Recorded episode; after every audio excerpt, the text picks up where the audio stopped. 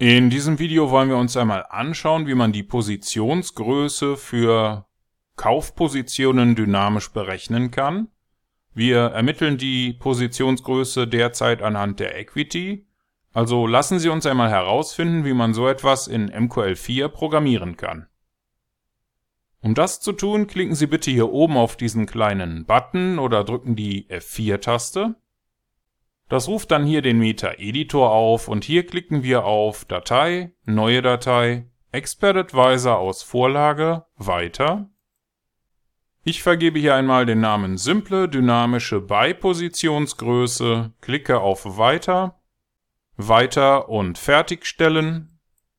Jetzt kann alles oberhalb dieser OnTick-Funktion hier gelöscht werden.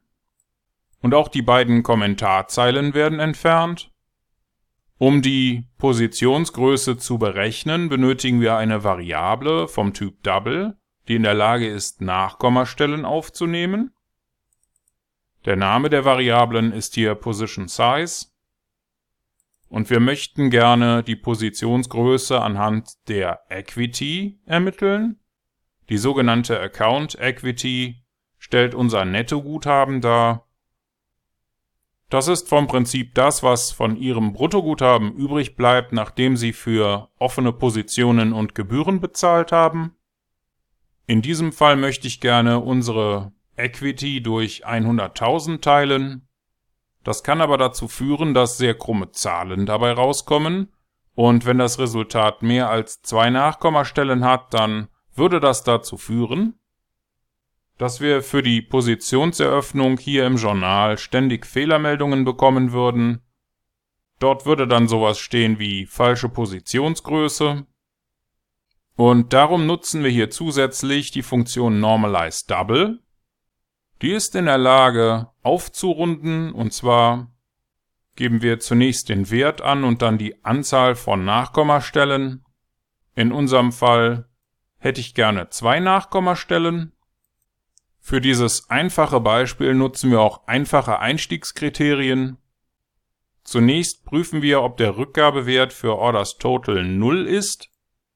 Wenn das der Fall ist, dann bedeutet das, wir haben keine geöffneten Positionen und keine Pending Order im Markt. Als zweites Kriterium möchte ich gerne prüfen, ob die Account Equity, also das Nettoguthaben, größer oder gleich ist als das Bruttoguthaben, also die Account Balance. Und wenn diese beiden Bedingungen zutreffen, dann nutzen wir hier den Order Send Befehl für das aktuelle Währungspaar auf dem Chart, um eine Kaufposition zu eröffnen, und zwar mit der dynamischen Positionsgröße, die wir hier oben berechnet haben. Zum Schluss nutzen wir noch den Command-Befehl für eine Chart-Ausgabe. Die wird uns die Texte Balance, Equity und Positionsgröße, gefolgt von den ermittelten Werten ausgeben. Bitte vergessen Sie hier nicht diese schließende Klammer zu setzen. Falls Ihnen das hier alles zu schnell ging oder falls Sie nicht wissen, was diese Codezeilen hier bewirken sollen, dann möchten Sie sich vielleicht zunächst die anderen Videos aus dieser Grundlagenserie noch einmal anschauen. Oder vielleicht ist auch der Premium-Kurs auf unserer Webseite interessant für Sie. Für den Moment klicken wir hier auf Kompilieren oder drücken die F7-Taste. Das war's soweit. Wir haben keine Fehler.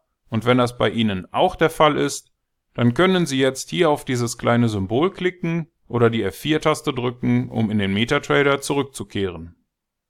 Und im MetaTrader klicken wir auf Ansicht, Strategietester oder drücken die Tastenkombination STRG und R.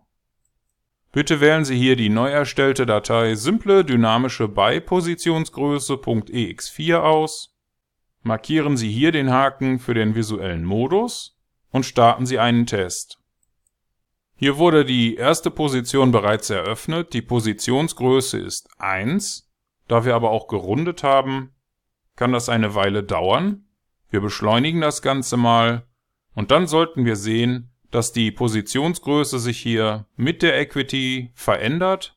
Unser Expert Advisor funktioniert also wie gewünscht. Und Sie haben in diesem kurzen Video gelernt, wie Sie mit MQL4 eine dynamische Positionsgröße für Buy-Positionen anhand des Nettoguthabens berechnen können. Und Sie haben das selbst programmiert mit diesen paar Zeilen hier in MQL4.